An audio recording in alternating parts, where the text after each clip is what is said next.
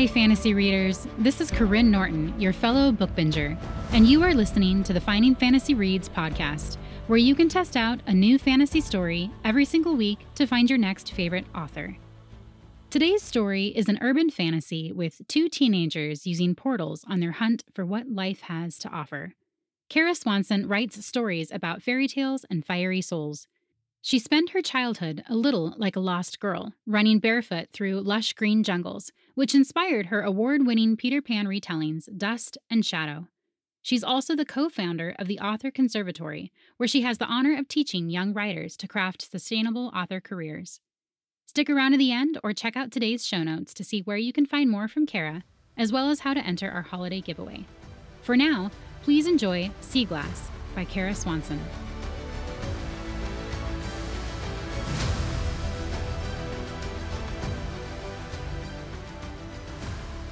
My feet pound into the cobblestones as I throw a hurried glance over my shoulder.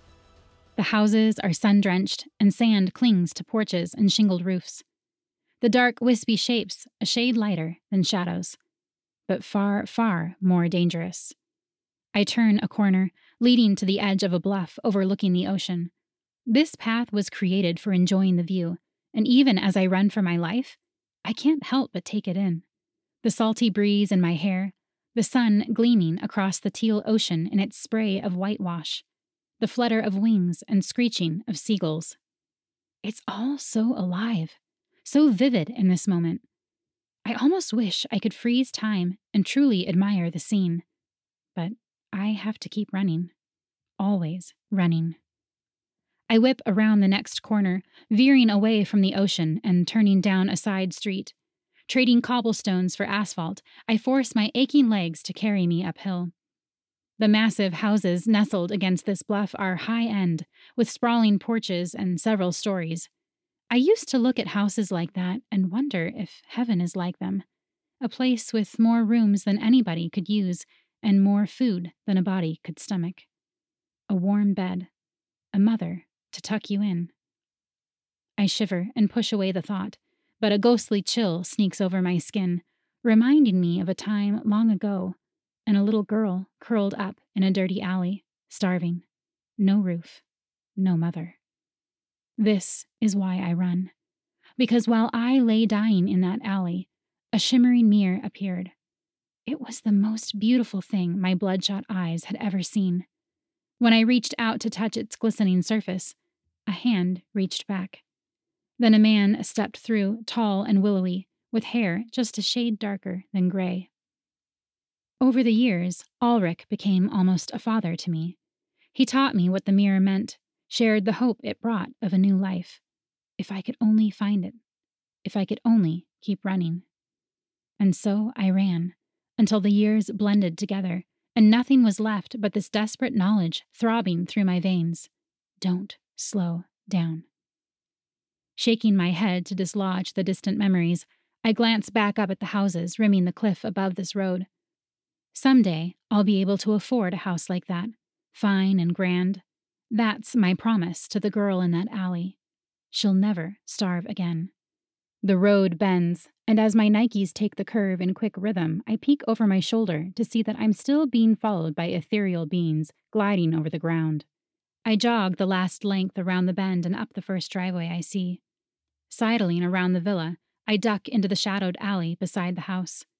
I suck in a breath, my burning calves thankful for the momentary break. I don't have much time. I'll have to make this fast. Shrugging the pack off my shoulder, I pry open the zipper and scrounge around inside. Come on, come on, where are you? My fingers close over something cool and metallic and smooth. Bingo. With gentle, measured movements, I lift the mirror from the bag, holding it out in front of me. The circular rim is made of woven threads of silver, and its reflective face is meticulously clean. The mirror is larger than most, about two feet tall and a foot wide. It has to be for what I need.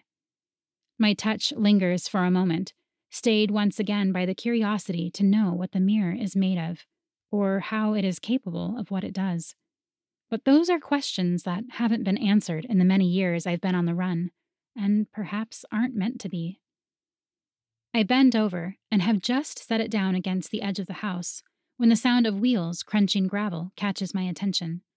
The vibration is softer than a car's tires and not as heavy. A bicycle? But the small form that rounds the back of the house is not riding a bicycle. A child with dimpled cheeks and a flower patterned bandana tucked around her head sits in a wheelchair, her hands gliding the wheels forward. Her mouth drops. You? What are you doing here? I'm just on a walk. Her brows arch, eyes tracing my posture to settle on the mirror in my hand. That's pretty. Yes. Now I'm the one gaping. I stare at her, becoming aware that there's no hair peeking out from beneath the bandana around her head. Cancer survivor? A lump churns in my chest as this little girl brings to mind another child battling a disease. Peyton. The younger sister of Dolan, my only friend and partner. The young man running this insane race with me, staying one step ahead of the creatures trailing us, and who is probably ridiculously worried that I haven't shown up yet. Shaking away the guilt that always rises when I think of Dolan's sister and how much more noble his reason for pursuing this treasure is. I glance at the mirror, where it is still set safely at an angle against the house then turn back to the little girl. Can you keep a secret? Her chin tips to the side. What kind of secret? When I'm gone, just wait a few minutes for the mirror to disappear too. Confusion twists her rosebud lips, but she shrugs. At the ragged echo of breath that suddenly tickles my back, I glance over my shoulder. The rancid, murky mist that always follows the wraiths wafts around the corner of the house. They're here. Slipping my pack on, I wink at the little girl watching me through wide blue eyes. Nice wheels, kid. Then I dive through the mirror. For a moment, an electric tug pulls at my body, but it releases its grasp, and I burst through the other side. Well, it's about time you got here, Melody. I look up from my crouched position on a cement floor, one hand already going for the knife strapped to my shin. I've landed in a square room with floor, walls, and roof made of cement. Dolan is a few feet ahead, glancing over his shoulder to send a sarcastic remark my way. His voice is low, words quick. Dolan has never been one to waste time on conversation. Took me a while to find a good place to make the jump. He shrugs, light from his flashlight tossed into the corner of the room, glinting off the duo of axes he's drawn. If he's already down to his hatchets, one quick look around finds Dahl's three other weapons, each with a longer reach than the blades he now wields, scattered on the floor at the back of the room.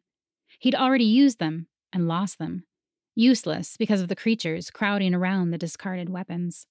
Wisps of shadow, ghostly beings with hungry eyes, hollow, desperate. Wraiths. They hover above the ground, the edges of their dragging gray forms avoiding the swords and firearm. The wraiths have felt the weapon's scarring bite too often to make the mistake of touching them again. I'm on my feet now, glancing back at Dolan. This dank room is windowless, cement walls cracked with weeds, and nearly every square inch of the cell crowded with starving wraiths. They're pressing us into a corner. What is this place? I peek over my shoulder to be sure my slender mirror is still leaning against the wall behind us. It is. I think it's an old storm shelter.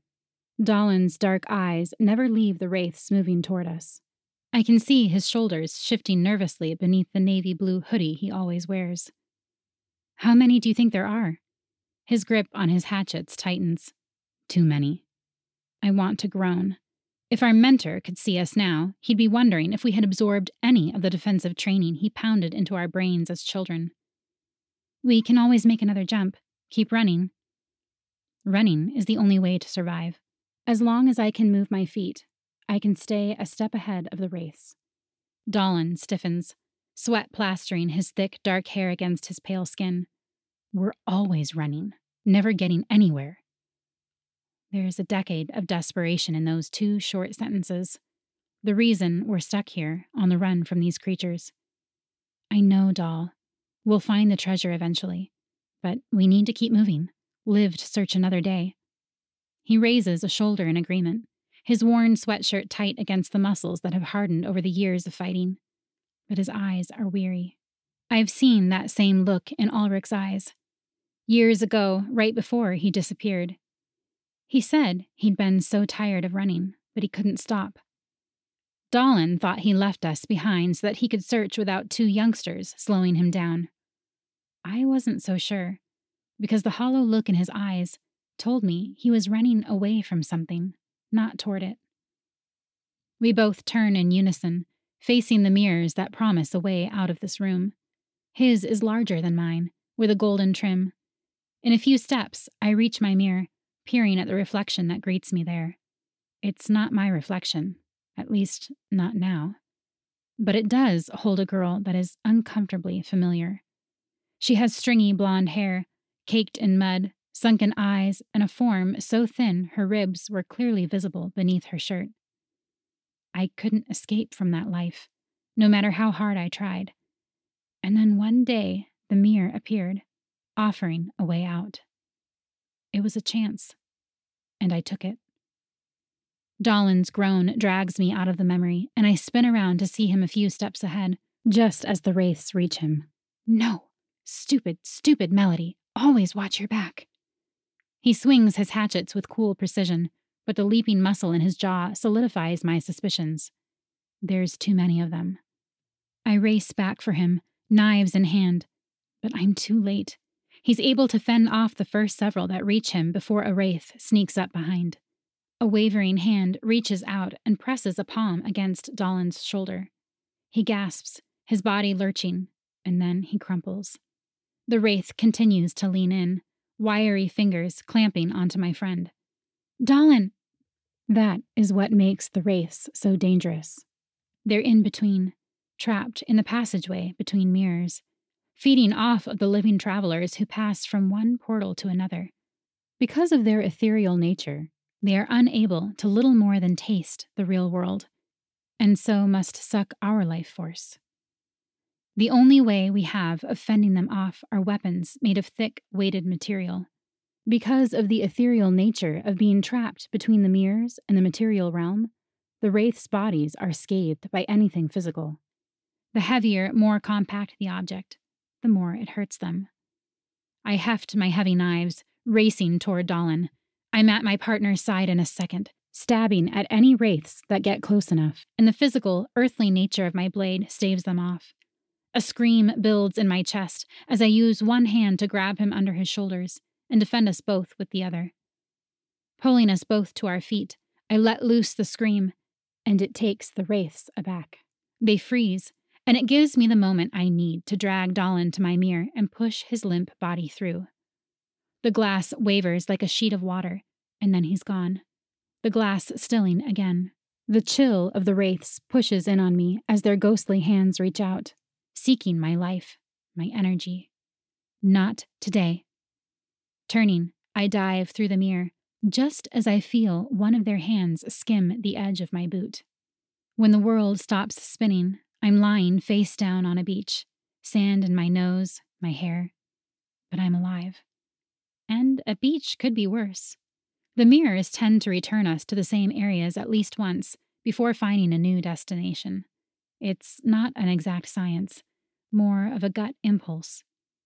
Pushing my weary body up, I search desperately for Dallin. I find him, still unconscious, a few feet away. But we're not alone. The wraiths have already found us here. They glide across the sand like vultures flocking for a kill. Oh, no, you don't. Stowing my mirror under my arm, I take the two steps to Dallin, grab his wrist, and pull him down to the edge of the water lapping at the beach. The ocean spreads out beyond us, rippling and full. The wraiths shriek, coasting even faster toward us. But as soon as my shoes sink into the water, they halt. The water. Of course. We've used the ocean to escape them before, as they can't stand the thick depth of water.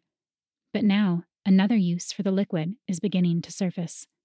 As I drag Dallin into the shallows, I kick water at the wraiths with my soaked Nikes. The spray of salty liquid sizzles the minute it hits them, and the wraiths shriek in rage. I pull Dallin farther away from the shore until I find a sandbank that only brings the water up to my knees. I lower him down until his head rests just above the water, the ocean covering his sweatshirt and jeans. He moans, the water slowly bringing him to, but we're still in trouble. We've lost most of our weapons, and even if we are able to move again from this beach, it'll take him months to heal from having his vitality sapped by the wraiths. If we leave the water, I'll have to carry him. We won't get far. The wraiths are already filling the beach. They can wait forever while we starve. Dallin? I inch closer, resting his head in my lap as the salty water soaks my clothes. Can you hear me? Peyton loved the beach. His words are mumbled, but I catch them. Peyton. His sister, dying of cancer because his family can't afford the treatments she needs. The reason he is here, braving these wraiths, running an endless race none of us know how to win. We're seeking a prize, treasure to pay her medical bills, and money to give me a new life. But no one is waiting for me the way his family is depending on him. I study the wraiths one last time, a plan cementing in my mind. I've seen their reaction to water before. It coats their translucent bodies, holding them in place in the physical world and slowly disintegrating them. What if we've had a weapon against them this whole time, just never the opportunity to fully use it? Because if I couldn't force the wraiths into the water, maybe I could bring the water to them. Stroking his thick curls, I press them away from his face. You're going to see Peyton again, okay? Promise me you'll go to her as soon as you find this treasure. His breathing is still labored, but I think I see a flicker of a nod setting him down so that his head is on a mound of sand holding him above the water. I turn to find my mirror. It's half submerged in the current, the coast reflected in its serene face. This better work. I grab the mirror, tuck it under my arm, and begin to swim. Stroking out away from the shore, I dive deep. The water pulls me down, exhausting my already tired muscles. The thick darkness hides the filtering sunlight, but still I swim down, down, down, till my lungs scream for air and my eyes bulge. I tip the mirror up. My skin is blue in the mirror's shadowed reflection. Keep going. I force my legs to kick, feeling the swath of bubbles around my ankles. My clothes are heavy with water as my entire body sinks. Deep enough. Pushing the mirror out in front of me, I let it hover in the water for a second, then wrap my hands around the top of its rim. Steeling myself and gripping till my knuckles are white, I swing my legs into the mirror. The momentum carries the rest of my body, except my hands still clutching the rim, and the next thing I know, I'm bursting through the mirror's face into fresh air. Sucking in a deep breath, I peer up to see my hands disappearing through the mirror, where they grip its rim on the other side but the silver face is no longer visible. It's replaced by a torrent of water spilling out through the passage that has been kept open by my body, only being halfway through. Arching my back over the outpouring of water, I take another breath, hungry for all the oxygen I can force into my lungs. The water continues pounding at my back, but I finally look around. I'm in the cement room again, the mirror having fixed to the top of a wall, while I am hanging a few inches off the floor.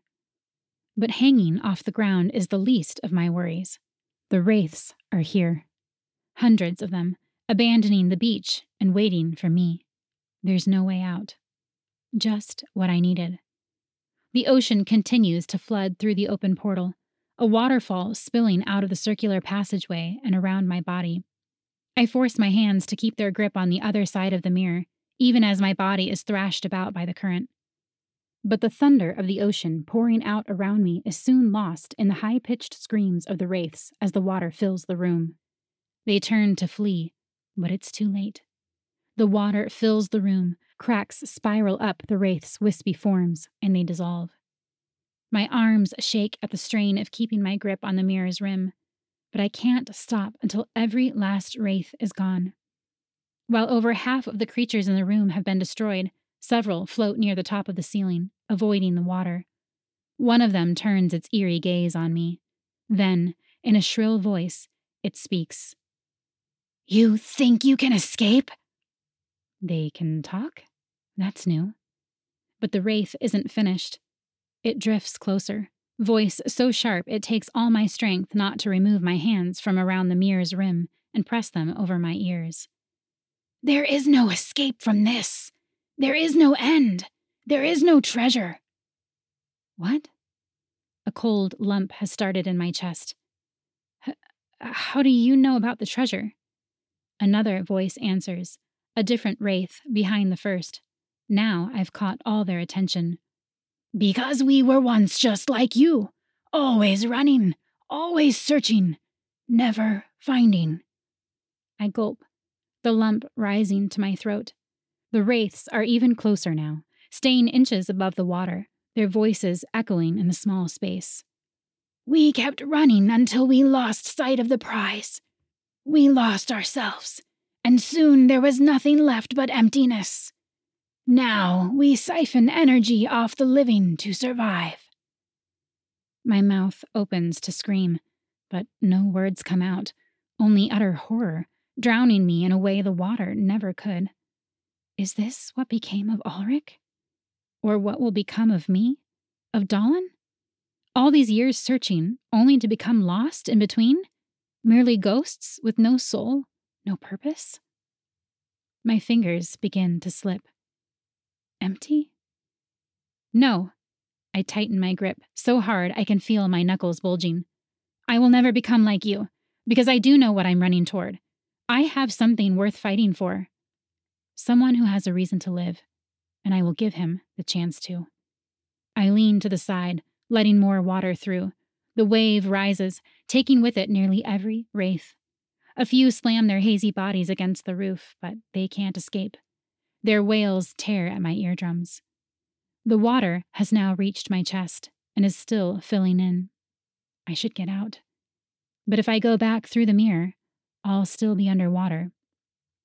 And if the mirror has been sinking as I've been on the other side, it may be too deep to swim back up. Dahlen, say hi to Peyton for me. The whisper is almost a prayer as the water rises, now reaching my shoulders. My tired grasp begins to slip. I'm so tired of running. I'm ready to stop. I let go.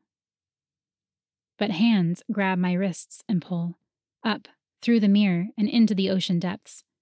Dark eyes surrounded by thick ebony curls animated by the water are the first thing I see. Dahlen. He's pulled me out of the portal, up to my knees. His grip is shaky, his face pale attesting to his still fragile health, but he's risked himself for me nonetheless. Too bad it's for nothing. We can't swim back to the surface. It's too deep. Then I see what he's holding in his other hand his mirror. He motions to it, bringing the circlet closer, intending for me to swim through. I kick, pulling one leg out of the portal. I reach for his mirror as I pull out my other ankle. But it won't move. A shiver courses through my body. Weariness. Life drains from me. A wraith has caught hold of my ankle, and it's trying to get out, or take me with it. Eyes shooting wide, I turn to Dolan, desperately motioning downward to my ankle. That's when I realize how blue his face is, how weak his grip. It's taking every last bit of his strength to hold on to me, after being scourged by the wraiths earlier, I can only imagine how exhausted he is. I could wait for the wraith to dissolve, but we don't have time. If I don't get us through his mirror, I'll drown us both. I look back up at Dahlen and reach for his hand. He's shaking his head as if he knows what I'm going to do. But he's the reason I'm doing this. Because floating there, so far underwater it's almost pitch black, I realize how meaningless this all is. We are about to die for a treasure we don't even know truly exists. It isn't till I'm faced with the possibility of death that I realize something. I've already found my treasure. For years, I've raced forward, trying to find an elusive chance at a better life, without ever seeing that I already have it in my grasp. I have a chance at a life I never had before. I'm not that starving girl in the alley alone, lost, and hopeless. I now have a friend who'd even risk his life for me.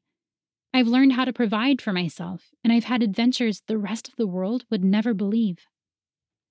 I've been so busy chasing after a better life that I totally missed out on the beautiful life I already have. If I stop running, if I stand still, step out into the world and enjoy it, enjoy the moments. I stare down at my mirror again, my foot still half in, the sheen of its surface the brightest thing this deep underwater. There's only one way to survive to save this life I've already been given. I have to stop running, to give up the hope for a future I've always dreamed of, and embrace the moments I already have. The breaths, the heartbeats, the hope that lies there too. Because the faster I run, the more I forget why I'm running in the first place. Now I remember. Twisting back toward my mirror, my left leg still protruding through, I raise my other leg and slam it as hard as I can into the mirror. It shatters and breaks into a thousand tiny pieces that shoot through the water, silver specks catching light. It'd be beautiful if we weren't drowning. Dolan grabs me and pushes me through his mirror. I fall out the other side, landing in a field of grass, dripping, gasping for air, but alive. Dolan appears beside me a second later. He fights for air, but reaches for me. Are you all right? My body is shaking, but it's not from the cold. D- Dolan? Unbidden tears fill my burning eyes. I can't feel my leg. He reaches for my left leg, the one trapped in the mirror when I shattered it. The leg is all there, but I can't feel anything below my knee. I fight back a sob. I don't, I'm not sure I know how to do this. How to live. All I've ever been good at is running. That mirror was my whole life, and now I don't have either. How do I start over? Even though I don't regret it, this moment isn't perfect. It's unbearably hard. I'm broken. Dolan moves closer, his hand closing over mine, grounding me. You're not broken. Yes, I am. I can't feel my leg. You should leave. Go through the mirror again. You can't stay with me, especially not when I'm like this. Leaning on his elbow, he bends toward me, waiting until I catch his gaze. You are not broken. We'll figure out what to do about your leg, but even if you do lose it, nothing could ever make me see you as broken. You're beautiful and strong. Tears are dripping down my cheeks again, but not from terror this time. I don't feel strong. I don't even know what to do next. He shrugs. We've both been running for so long that I don't think we even know how to stand still, how to live in the moment but we'll learn. And we'll do it together. You'd really do that? Stay for me? He nods. Of course. What about Peyton? He shakes his head, wet curls plastered against his forehead. She needs her brother more than she needs the funds. I can get a job, help out that way. But if I keep running, by the time I find the treasure, it may be too late. She only has so much time here, and I intend to enjoy it with her. I squeeze his hand back, my grip growing stronger. Leaning back in the silky grass, the blades damp from the water dripping off my clothes, I stare up at the sky above our heads. The sunlight filters down, warming my shoulders. Tilting my head, I send Dolan a soft smile. We'll embrace every moment, starting with this one. His dark eyes flicker with a new spark of hope that chases away the emptiness. Starting with this one. The crutch under my left shoulder makes round dents in the sand as I move forward, walking with Dolan across the beach. His shoulder playfully nudges mine now and then, but his eyes track my every movement. My left leg hangs limply. The ocean seems to have changed today, blue and flickering and happy, instead of a chaotic abyss that almost drowned us a few weeks ago. Or maybe it's me that's changed. There's one. I toss a smile at Dolan, then make my way across the beach toward a tiny speck glistening in the sand. I land on my knees beside it and draw the sliver of clear glass from the sand. It almost looks like a smooth piece of sea glass, but I know better. It's a shard of the mirror I shattered. Only this shard has transformed into a treasure beyond my dreams. It's a sliver of diamond lying in my palm, one of several that Dallin and I have found. They first appeared when he smashed his mirror in that meadow after we decided to never again set foot in a portal. The glass of his mirror had shattered into hundreds of tiny diamonds, and when we returned to the beach where mine had broken, we'd only found more of the glistening shards, softened and rounded by the ocean. Enough to help his sister and get me an apartment. Enough to stop running. Because when we finally stopped chasing fantasies, when we finally gathered the courage to face a single moment, that's when the true treasure appeared. Dallin kneels beside me, taking the tiny diamond and adding it to a bottle half filled with other glimmering shards. And I smile. Because even shattered pieces of glass, even shattered people, can become something beautiful.